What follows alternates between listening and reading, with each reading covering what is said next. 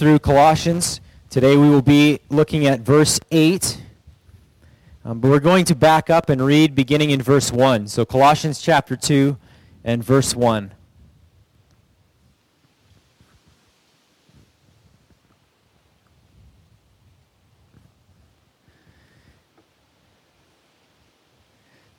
For I want you to know how great a struggle I have for you and for those at Laodicea and for all who have not seen me face to face, that their hearts may be encouraged, being knit together in love, to reach all the riches of full assurance of understanding and the knowledge of God's mystery, which is Christ, in whom are hidden all the treasures of wisdom and knowledge.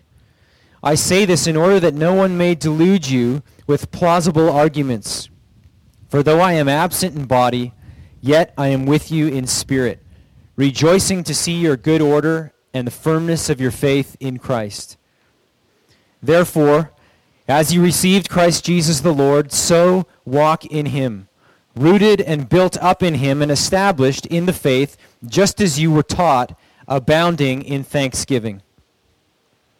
See to it that no one takes you captive by philosophy and empty deceit, according to human tradition, according to the elemental spirits of the world, and not according to Christ.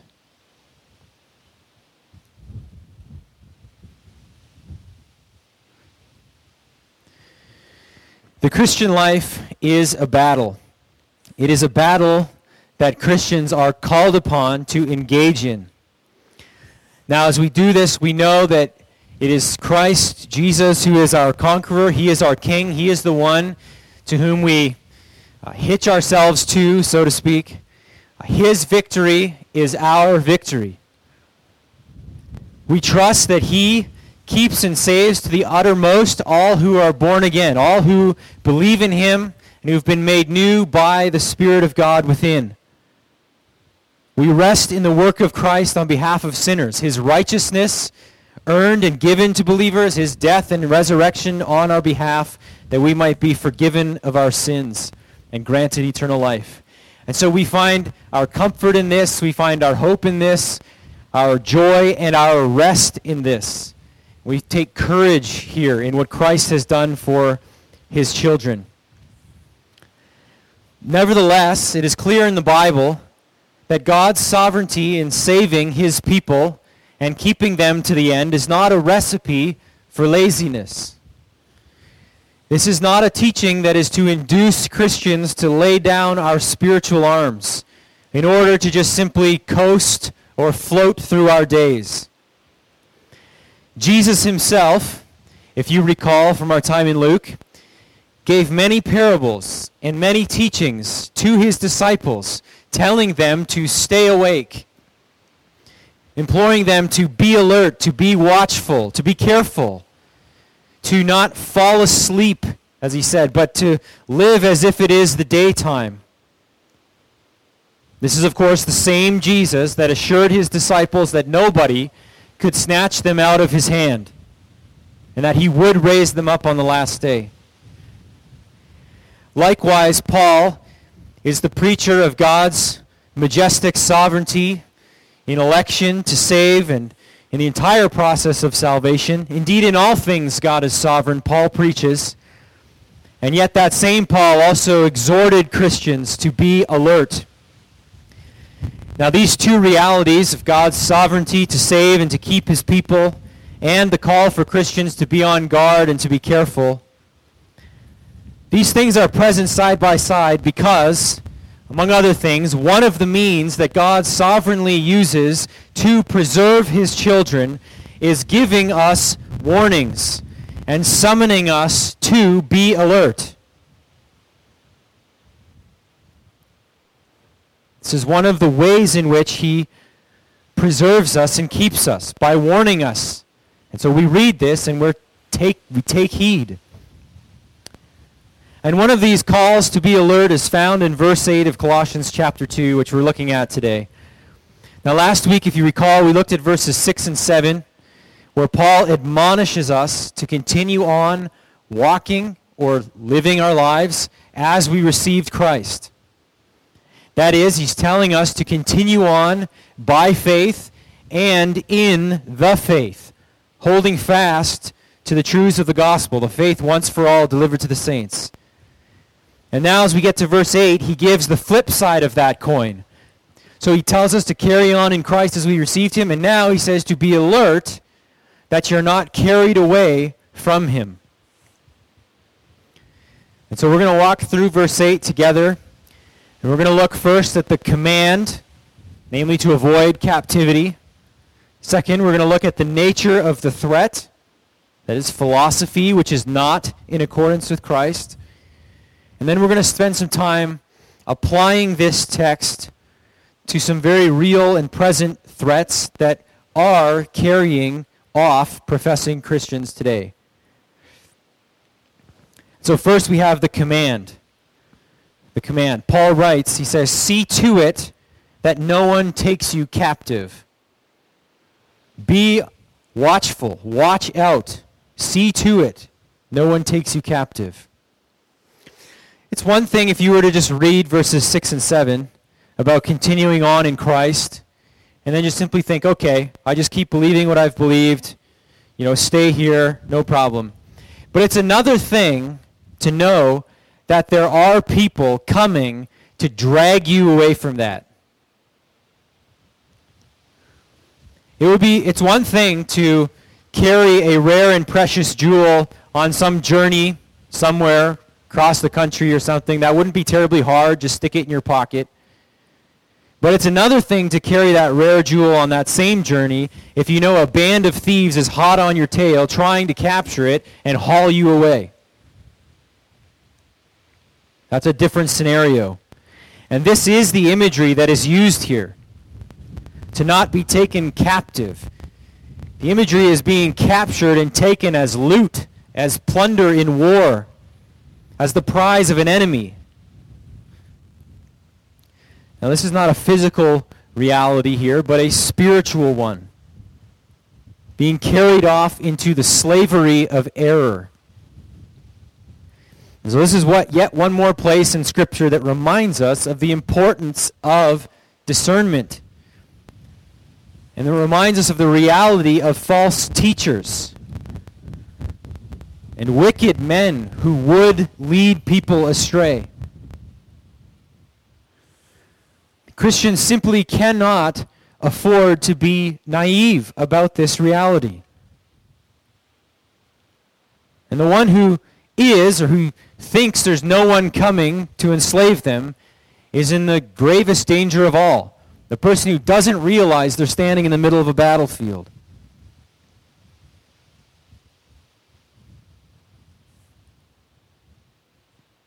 So the Word of God says, See to it that no one takes you captive. So that's the command to avoid captivity. And then he elaborates on the threat.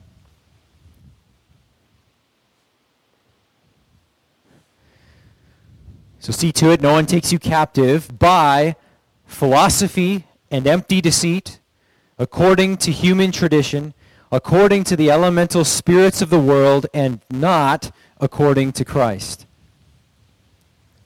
And so this threat that Paul sees coming, that he's warning us about, comes by means of philosophy and empty deceit that is not in accordance with Christ. Now, the word philosophy is a broad term. It's a broad term now, and it was a broad term in Paul's day. It could refer then to Greek philosophers and to their systems of thought, but it was also used to describe different systems of belief about the Old Testament as well. So, for example, the beliefs of the Pharisees and Sadducees were sometimes described as philosophy.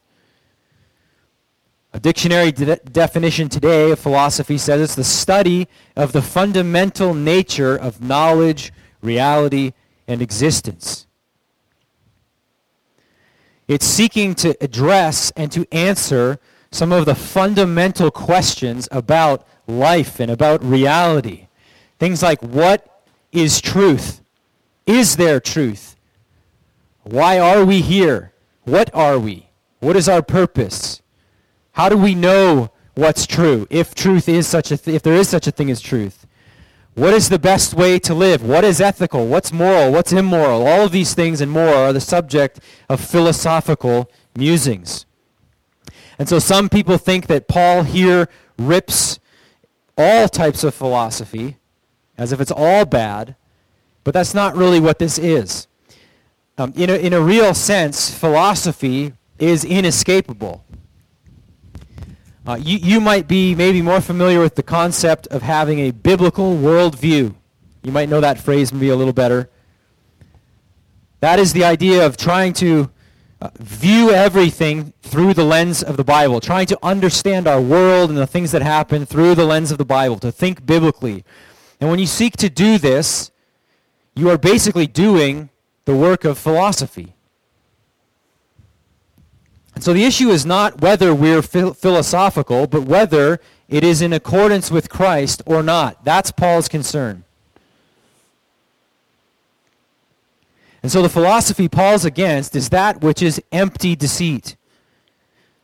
Now there are two things stated here. He has uh, by philosophy and empty deceit. And together they make up really one concept, one conceptual entity. Paul's concern is philosophy or ways of thinking that are empty deceptions.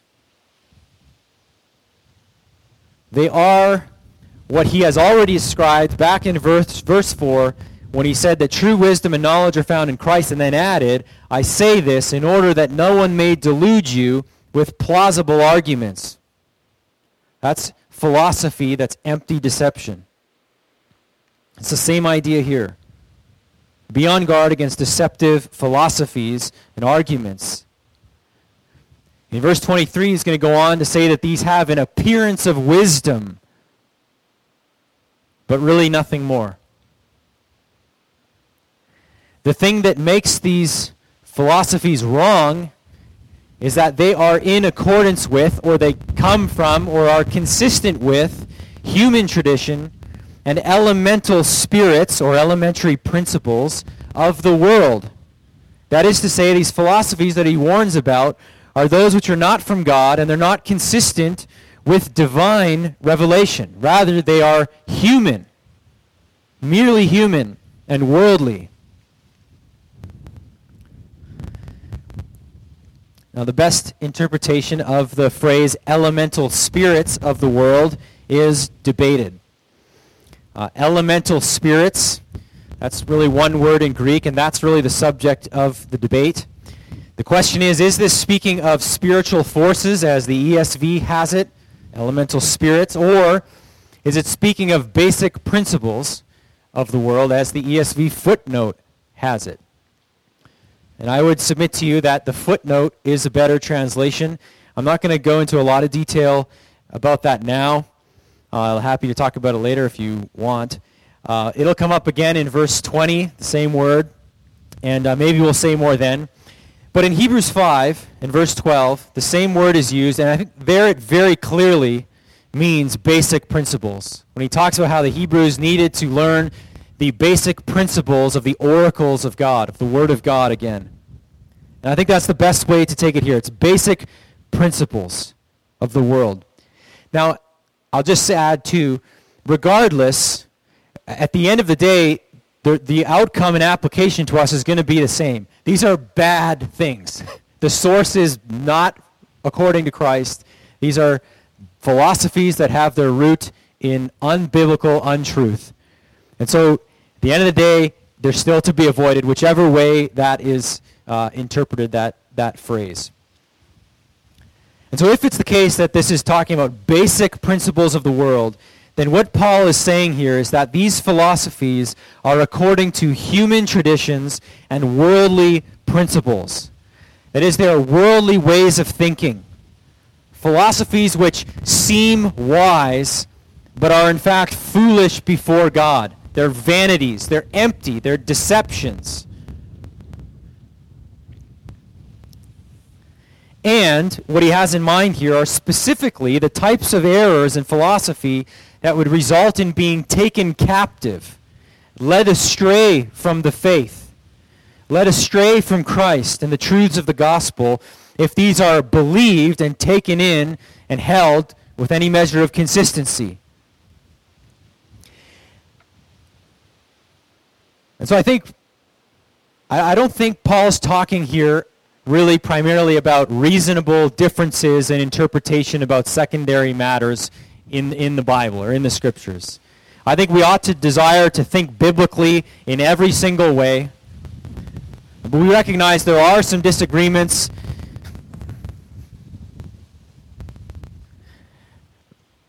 For example, on elemental spirits or elemental principles. Um, that, those kinds of disagreements are not what he has in mind here. These are worldly philosophies that lead away from Christ, that would lead you away from the truth of the gospel.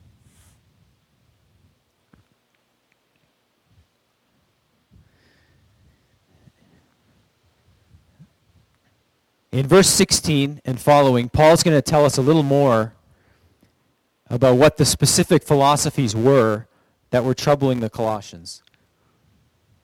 They were worldly principles like asceticism as a means of godliness. And there's more, and we'll get to those in verse 16. Uh, but here in verse 8, he's first establishing the more broad principle. The danger is any philosophy, worldview, that is not according to Christ, that doesn't fit with the gospel. It doesn't fit with Christ. It does not fit with his word, but would draw believers away from Christ. Now, in light of that, there's almost unending ways that this can be applied. Human, worldly, unbiblical philosophies and worldviews are legion. We can be seduced into error from basically every direction. And so I would just encourage you to examine yourself for worldly philosophy, for worldly patterns and elements of unbiblical worldviews and thinking that you've perhaps absorbed, maybe unwittingly even to consider where you might need to repent of these things and be renewed in your mind and in your practice.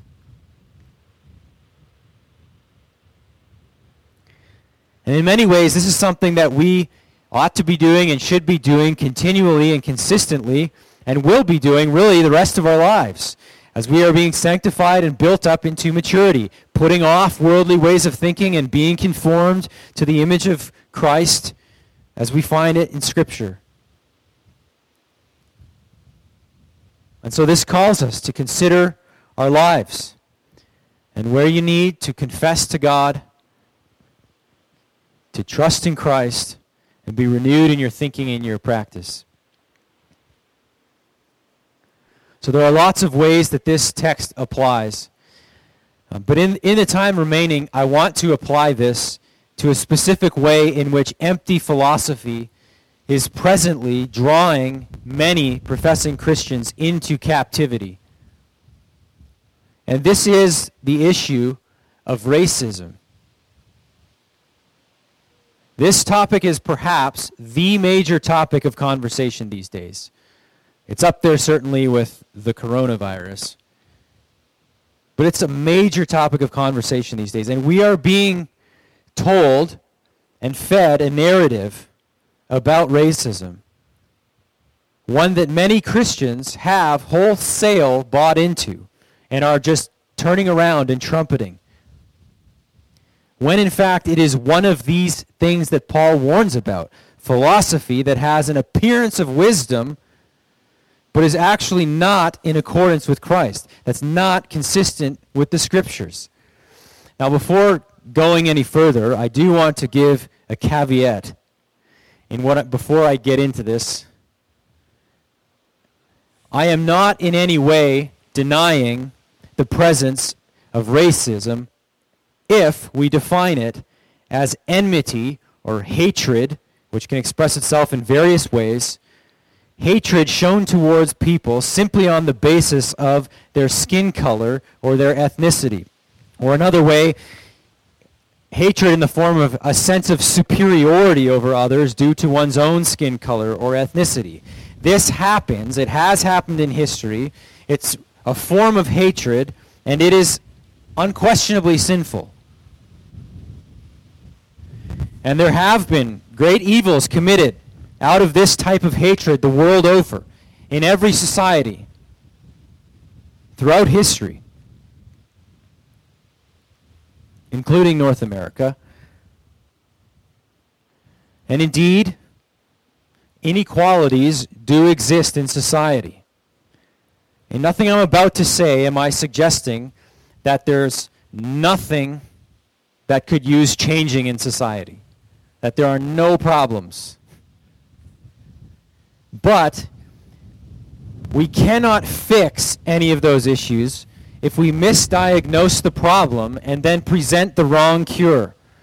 And this is what is happening in society, and Christians are getting sucked in along with it. And as Christians, moreover, we will not do anyone any eternal good if we lose the gospel along the way in trying to help society out. So that's really where my concern is. So today, white supremacy or whiteness is being put forth as the main problem at the root of society's ills.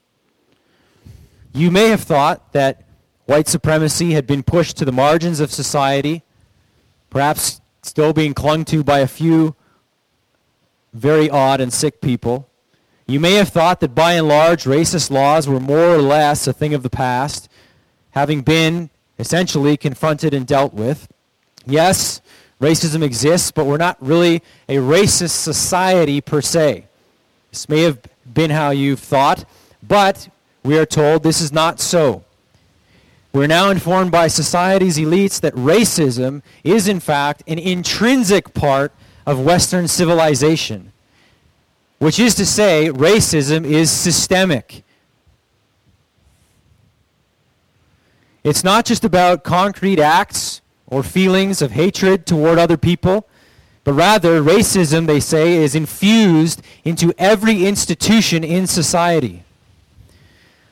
The American Psychological Association, the APA, recently posted an article affirming the following, quote, Every institution in America is born from the blood of white supremacist ideology and capitalism, and that's the disease.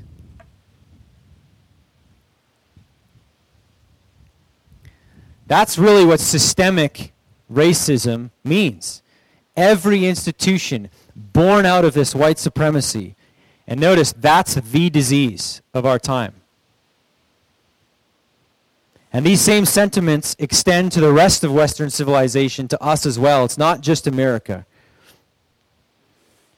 Our colonial past is considered proof positive of present day racism in all of our institutions. To further the argument, it is believed that all knowledge is simply an artifact of a given society at a given time. In other words, there's no universal truths. And they say that which we have traditionally been told is true is really all designed to keep the dominant group, that is, white people, in power and in control. Therefore, Things like reason, logic, and free speech, these are rejected today as tools of the white man to maintain power. That's what those are. Why can't we reason things out with people and have a conversation anymore and use logic? Because that is a tool used, they say, to keep white people in power and authority. Power is hidden in the words we use, they say. And there's, philosoph- there's philosophers like Jacques Derrida and others who are all about this, that they've drawn from and has affected today's world. So the idea is power is hidden in the words we use. So our conversations, the idea of free speech, which we would say gives us permission and the right to speak, Really, those are just tools for white men to assert power and dominance. And this is then the reason why society is constantly trying to control the language we use. right? The rise of politically correct speech. Things you're allowed to say and other things you're not to say. Hate speech. Microaggressions. Because every interaction and conversation is a, is, a, is a way that you're trying to exert power. So if you say something that would contradict them or offend them, it's some sort of hate, it's some sort of microaggression. There are certain things you can and cannot say because power is hidden in your words we use. And so reason, logic, free speech rejected.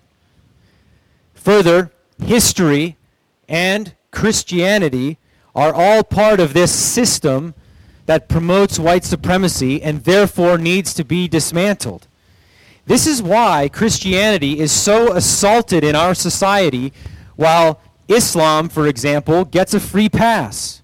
You've wondered about that, haven't you? At some point, I'm sure.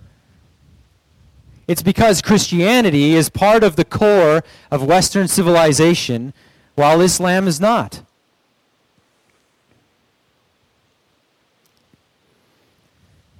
And of course, there's other structures in our society. Our understanding of sexuality, marriage. This is all part of the structure of society used to keep white people in power, in authority. And so we have the rise of the LGBTQ movement, trying to upset this order. This is why an organization like Black Lives Matter makes that part of their What We Believe platform. Again, the importance of families. Right? We, Black Lives Matter on their website says, quote, this is under their what we believe, quote, we disrupt the Western prescribed nuclear family structure. You might think, what does that have to do with racism? Well, it's because the family structure in their mind is Western prescribed. It's not a universal truth that a husband and wife and then children, that's, that's a good thing and healthy for society. That's just a Western idea. And this promotes white supremacy. We must do away with it. So BLM has on their website, we disrupt this family structure. Likewise, our understanding of gender. Guess what? Also part of this system that needs to be undone. And so they're undoing it. And today you can have up to 130 different genders, they say. Even things like mathematics. I kid you not, there was recently a dust up on Twitter because a professor, and I can't remember what the university was, it was either Indiana or Illinois, somewhere there, made a comment that 2 plus 2 can equal 5. Not always, but it can equal 5. And there were a whole bunch of people trying to defend that claim and trying to give instances and examples where 2 plus 2 might equal 5. And it was never, it never worked. It never worked. But all of these things are part of the system that is racist and explicitly or implicitly promoting white power, especially that of white, straight, cisgender males. And so we're told we should be open to other ways of knowing or other sources of truth, including spiritism, superstition, emotional responses, that's feelings, and one's lived experiences. All of these things are equally valid sources of truth. In fact, if the source of truth is found to be in a minority, whether it is a racial minority or a so called sexual minority, then it's actually more legitimate because they're from an oppressed class. And so this you you know the phrase intersectionality? That's where you just add up all the different ways that you're oppressed. And the more oppressed you are, the more valued your voice is. Again, this is assumed to be true. This is the way it is. It's just more valuable. And this is another reason it's taboo to speak today or critique another culture besides your own. Because that would be to, to assert your own culture's truth over another's culture, another culture's truth. And so, truth and knowledge are relative. They're just cultural constructs. And so we have this mash of Marxism and postmodern philosophy all coming together. I trust you can see how this is not how the Bible describes reality. The, the, the, the, where this clashes with Scripture. Most obvious of which is whether or not truth is just culturally constructed or whether there is objective truth.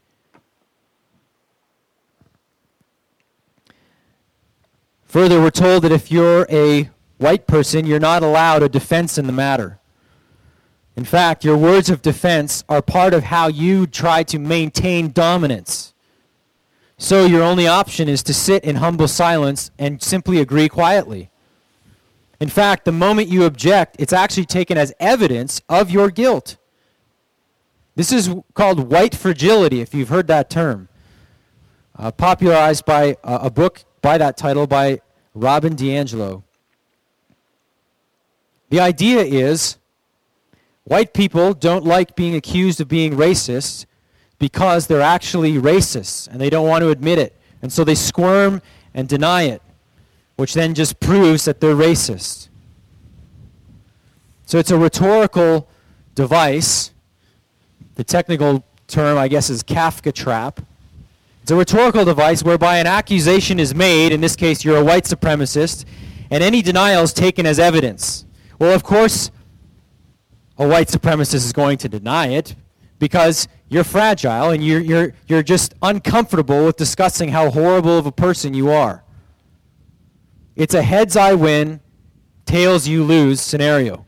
You can agree with me in my claim that you're a racist, or you can deny it, and I will take that as proof that you're a racist. So, again, this is not, let's have a reasoned conversation about racism and about issues in society, those conversations could be had. But this is just cutting people out of the conversation altogether. That's only having invalid opinions.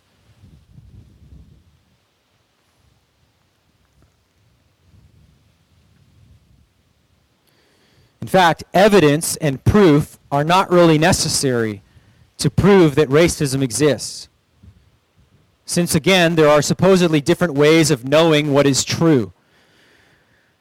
You might produce evidence that contradicts claims of white supremacy or racism, but it doesn't matter, nor does it disprove their claim, because there's different ways of knowing things, including one's own feelings or lived experience. So you can, you can produce evidence to the contrary, but it's not going to change their mind because they have their own way of knowing what's true, their own feelings, or some experience they've had. So, if, for example, you point out that in America, Asians often do better than white people in various areas of attainment, and so on, and you would might produce that as perhaps evidence in the discussion that there isn't a, some sort of systemic racism and white supremacy, that will not be taken as evidence against their view. Rather, it simply shows that those Asians have been infected with whiteness. And so, whiteness is a common word. You, and you don't have to be white to have whiteness. Are you confused yet?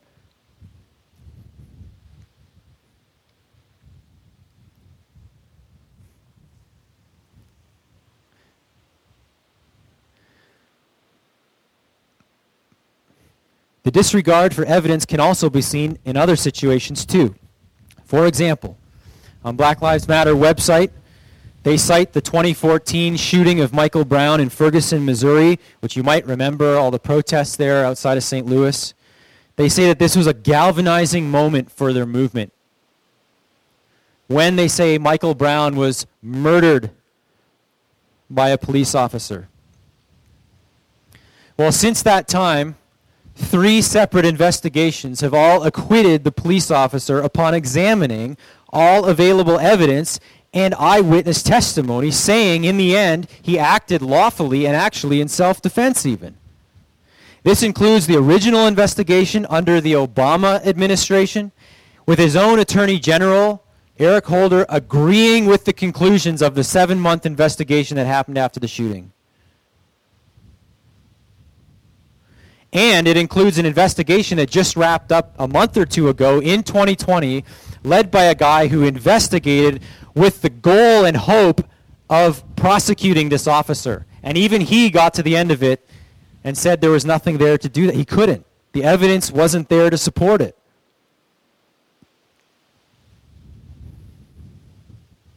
But evidence doesn't really matter. Because, after all, racists would acquit an officer, wouldn't they? So, Black Lives Matter and others still refer to this event as a racially motivated murder, evidencing systemic racism among police. And one of the consequences is if they're going to point out to an example like this, which turns out to be fraudulent, then they lose any credibility and any trust they might have among people who are honestly open to evidence of problems of racism. And ironically, it diminishes where real racism does in fact occur. And I think biblically, as we read from Deuteronomy, this would be classified as malicious witness, false accusation. So this is not justice. You can't just say it's murder and it just is if we are thinking biblically. And the end goal of all this, you might wonder, all this systemic problems in everything in society. The end goal of this is to destroy these systems that are beyond repair and usher in a new Marxist style utopian society. This is their hope for humanity. Again, the, the at least two of the three Black Lives Matter founders are trained Marxists. They say as much. Karl Marx saw history without God leading to a classless society through revolution. And many maintain some form of this thinking. It's not according to Christ, it's not Christian, it's an atheistic worldview.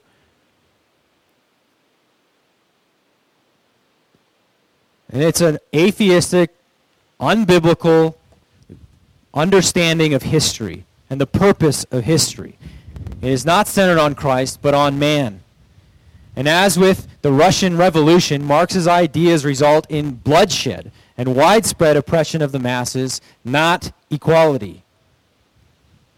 Now, if this claim that they want society to be torn to the ground seems conspiratorial, this idea that the elites want to remake society, I would just encourage you to look very carefully at what's happening with rioting south of our border.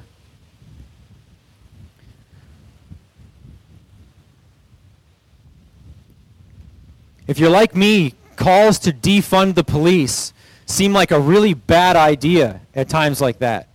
And really like a very strange solution.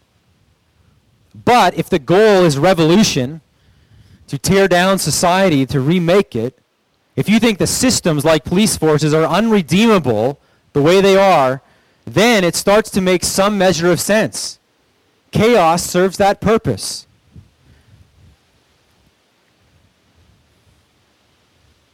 And this is what, again, some of these postmodern philosophers, like Foucault or especially Derrida, argued you, you deconstruct society. You find problems in everything, how it all supports, in this case, white supremacy, and then you, you deconstruct it. You, you tear those things down, why they're terrible. That's how you lead to this revolution. So that's what's happening. Now, that the world would act in an unbiblical and illogical way is not surprising. But sadly, many Christians today are being sucked into this. They are baptizing this language and many of these concepts and claiming them as Christian. And this really is my main concern. all of what I've just said is to help us see that there's more under the surface of slogans like Black Lives Matter. It's not simply an innocuous hashtag. And yet evangelicals are being sucked right in. And we hear many of these same claims in Christian circles. Society is hopelessly infused with racism. It is continually trumpeted as a fact that racism is systemic by evangelical leaders, and many point to the same incidents as proof. Cases like Michael Brown. When that killing occurred, evangelicals rose up all over about racism, and this being a very clear example of it. And even last week, last Sunday, read an article on the Gospel Coalition lamenting the shootings in Kenosha, Wisconsin, if you followed these things. They're parroting the same lies about what happened that the mainstream media did. That it's simply an unarmed black man shot in the back seven times, making it sound as if he's going for a walk as it's happening. While a white kid just goes off and shoots into a crowd of protesters with basically no consequences. And the only explanation of this in the article is racism. But again, as details emerge in time and the story starts to become a little clearer, it's just not that simple. Even the New York Times acknowledged this, albeit late. They acknowledged this white kid was being chased, and then he was being shot at before finally returning fire. But yet, this this Gospel Coalition article just lumps this guy in with that Charleston church mass shooter, Dylann Roof, if you remember that from a few years ago. This guy just goes in, just starts shooting up in a church. It's just not the same thing. To just to just say racism, it's an over overly simplistic view of the issues. And again, this seems to fit the category of a false witness, of a malicious witness. We live in a time when motive is just simply assumed. I mean, racism might be part of the motive. But how would we know that the moment it happens without some evidence if we haven't just prejudged the situation? And that's exactly what's happening. Now, I'm not saying the cop was right in what he did to shoot that man in Kenosha. I don't know the whole story. I'll, I'm, I'll wait for the investigation and all that to come out. But the Gospel Coalition would have us think, at least this one writer, that it's all evidence that black and brown bodies are simply disposable And they don't just see it in secular society. Many evangelicals insist that systemic racism has infected the institution of the church. This is where we, it starts to get even a little more tricky and insidious. Remember, institutions with systemic racism and problems need to be destroyed. Was this what these evangelicals want when they use this phrase? Well, I'm sure many wouldn't quite go that far. But they've adopted the language that implies this. They're borrowing from this philosophy. You might think, or someone might say, well, don't be ridiculous. Of course, they think the church can repent and get right. They're just pointing out that racism exists and that Christians aren't immune from it. Well, is that all? Is that all that this is? Anthony Bradley, he's a professor at King's College in New York and a fairly prominent evan- voice within evangelicalism in a since deleted tweet, as far as I can tell, he said white evangelicals have never had the gospel. When asked to clarify, you mean the gospel of salvation, his response was exactly. And then there's the quote from Jemar Tisby in the New York Times, again, a contributor to Gospel Coalition, a, a racial expert. And I, I mentioned this quote last week. again, this is in the New York Times, quote, white Christians have to face the possibility that everything they have learned about how to practice their faith has been designed to explicitly or implicitly reinforce a racist structure. And he indicates that there's perhaps nothing worth salvaging amongst white Christians. Where is this thinking coming from? Is that driven from reading the scriptures and then comparing that with what is preached in churches in America? I don't think so. It's coming from these empty philosophies. Another example, more recently in the last week or so, you maybe saw videos of a preacher named Eric Mason. He's a pastor in Philadelphia. I have a book of his on my shelf that was given me at a conference I went to. I think it was maybe T4G several years ago. So he's e- a voice within evangelicalism, is what I'm saying. And in this sermon, he quotes from Ephesians 4:18, which says, "They are darkened in their understanding." He's talking about Gentiles, alienated from the life of God because of the ignorance that is in them, due to the hardness of heart. And then he says right afterwards, repeatedly, whiteness has caused blindness of heart. And he repeats that a couple times. Whiteness has caused blindness of heart. Is that what Ephesians 4:18 is saying? whiteness has caused blindness of heart. And he, ta- says white people want to subjugate black people. That's what he's saying. And these statements are just applied broadly to white people. You and I are guilty of this just because we're white. I mean, it's the same inflammatory rhetoric that's in the world aimed at others, uh, those in the church, in the evangelical church. Where is this sin of whiteness in the Bible? What is it? And, and then evangelicals who claim to be so sensitive to racism refuse to call out racism when it's against white people. And this is maybe the most damning evidence that this unbiblical world philosoph- worldly philosophy has infected evangelicalism. Only in some sort of Marxist power and oppressor view of the world is it okay for one group to say this kind of thing about another wholesale and have it be okay.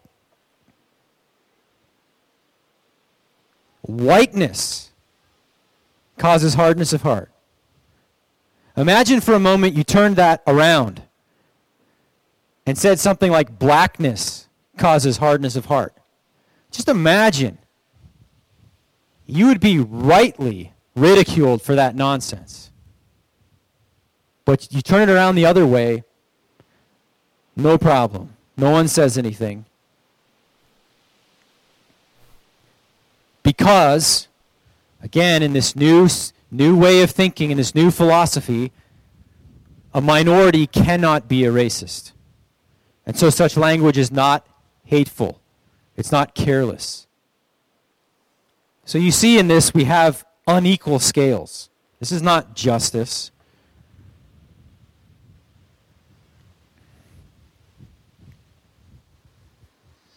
Evangelicals are trying hard to wed the Bible to this worldly philosophy, a philosophy which does say that the Bible itself and Christianity are part of the problem. And so I ask, how long can this go on? Trying to fit these two things together before the whole of the scriptures and the gospel are scuttled altogether. Indeed, if white evangelicals have not had the gospel, and if everything we teach is perhaps racist, then what is the gospel? You see, you see where this leads?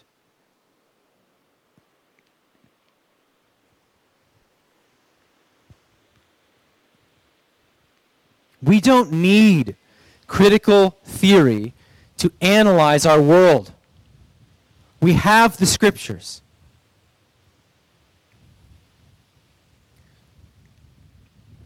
Sin, we know, stands at the root of all of this.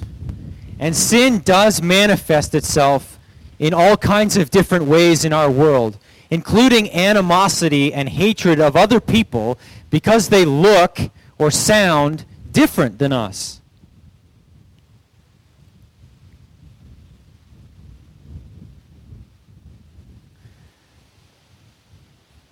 That sin has is causing problems in our different institutions. This is not a new revelation.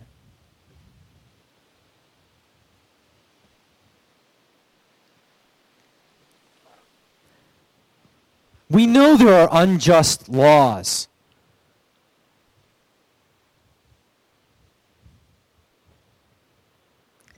Abortion. And again, abortion is just mysteriously absent from all of this, all of these conversations. Why? Because again, assault on the family. That's part of the, the goal. So abortion's not really a big deal because it helps support their wild views of sexuality and assaults on families. This is why when people talk about issues of fatherlessness and broken homes as contributing problems, these are dismissed. They can't be part of the problem because the nuclear family, father, mother, and children, is part of the problem in their view. We know sin stands at the root of mankind's problems the world over. Sin manifests itself in different ways at different times within society, individually, and broadly. And we know, of course, that sin is the great leveler of mankind because it leaves every man and woman from every tribe, from every nation, from every tongue guilty before God. And likewise, Christ is the Savior of men and women from every tribe, nation, and tongue. He is the only mediator between God and man wherever you might be from, whatever particular sins you have committed. Christ is the only way to the Father. There will be no utopian society because of sin. Mankind cannot bring this about. Marxists of all stripes are wrong about this. The world they seek will not come according to the scriptures. Rather, the kingdom of God has come in part, and it will come yet in full. And it will not be brought about by your and my doing, but it will come when Christ Jesus the Lord returns. The sins and the ails of this world are dealt with by Jesus. You remember back to Colossians 1 and verses 15 to 20, how he is preeminent in all things, including the original creation and the new creation, that he is working now as he redeems a people, and when Christ returns and will rule forever with his people, the new heaven and new earth. Christ is the one who solves this problem, this sin and the church's mission, then, as we've seen, as Paul says, is to proclaim Him.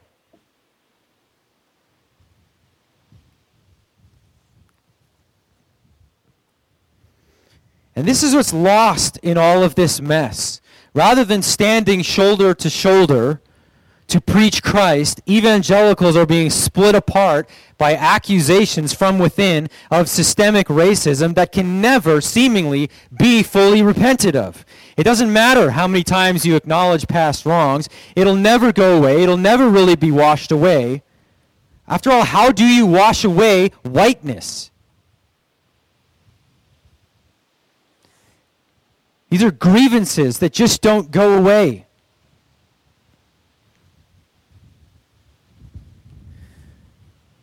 Now, we should want justice in this life.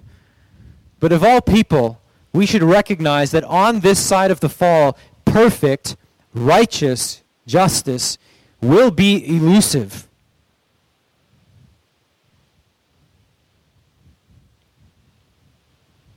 And so we want to call for justice where we can. But first, we want to proclaim Christ, the Savior, the hope of mankind, the perfect judge. And we want to implore people to trust in him and to seek his mercy first because his justice will be perfect when he comes and brings it about. There are so many things that could be said here, but I, I don't want to go on forever. Uh, I am going to add uh, some resources together that if you want to study these things out a little further, um, I'll, I'll post those in the, the email this week that goes out, and you can peruse them as you wish. But my desire, church, is not to just get up here and rant or you know just unleash some fleshly response.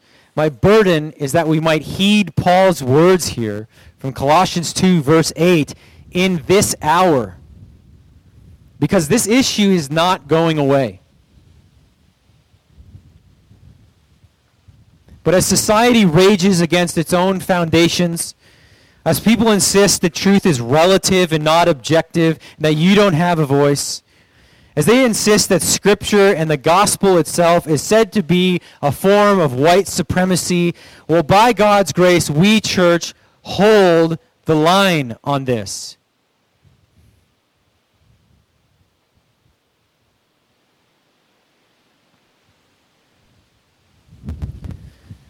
Whether the gospel is attacked from within evangelicalism or from without, we are to continue on as we received Christ Jesus the Lord. Again, as Paul writes here, see to it that no one takes you captive by philosophy and empty deceit, according to human tradition, according to the elemental principles of the world and not according to Christ. Let's pray.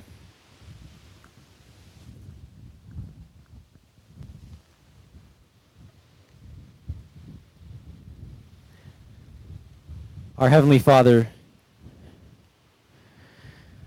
we thank you for your word, which is truth.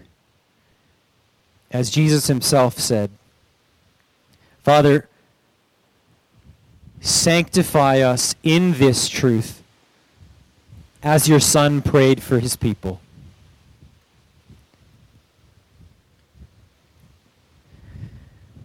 Father, give us courage to hold fast to this reality that your word is the truth.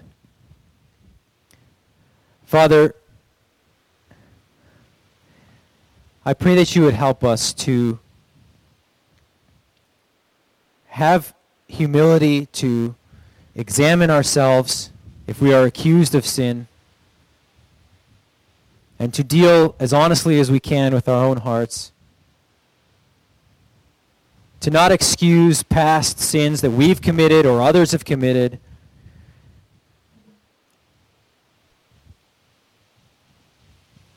but to also hold the line of what your, true, what your word declares to be true.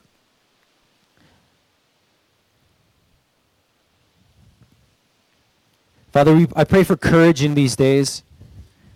I pray that there would be a renewal, that you would convince and convict people of the folly of present day worldly philosophy that we've been talking about. And I pray that people would, as they are forced to examine what is true, that many more would yet be drawn to your word to see its truth for all time and to flee to Christ, your Son for the forgiveness of their own sin. Father, may we be done with grievances, but to recognize that in Christ all sins are washed away. Father, make us people of the book of your word, that we might continually test our beliefs and submit them to your word. Father, increase our understanding of your word. Show us where we err and bring us into conformity that you might be glorified and honored. Father, we thank you and praise you that Christ is the one who will come again and establish the new heavens and new earth. May we be confident and convinced of this and not easily shaken even when we look out and see folly in our world. Father, we just pray that you'd be gracious and merciful to us and to unbelievers all around us. We pray this in Jesus' name. Amen.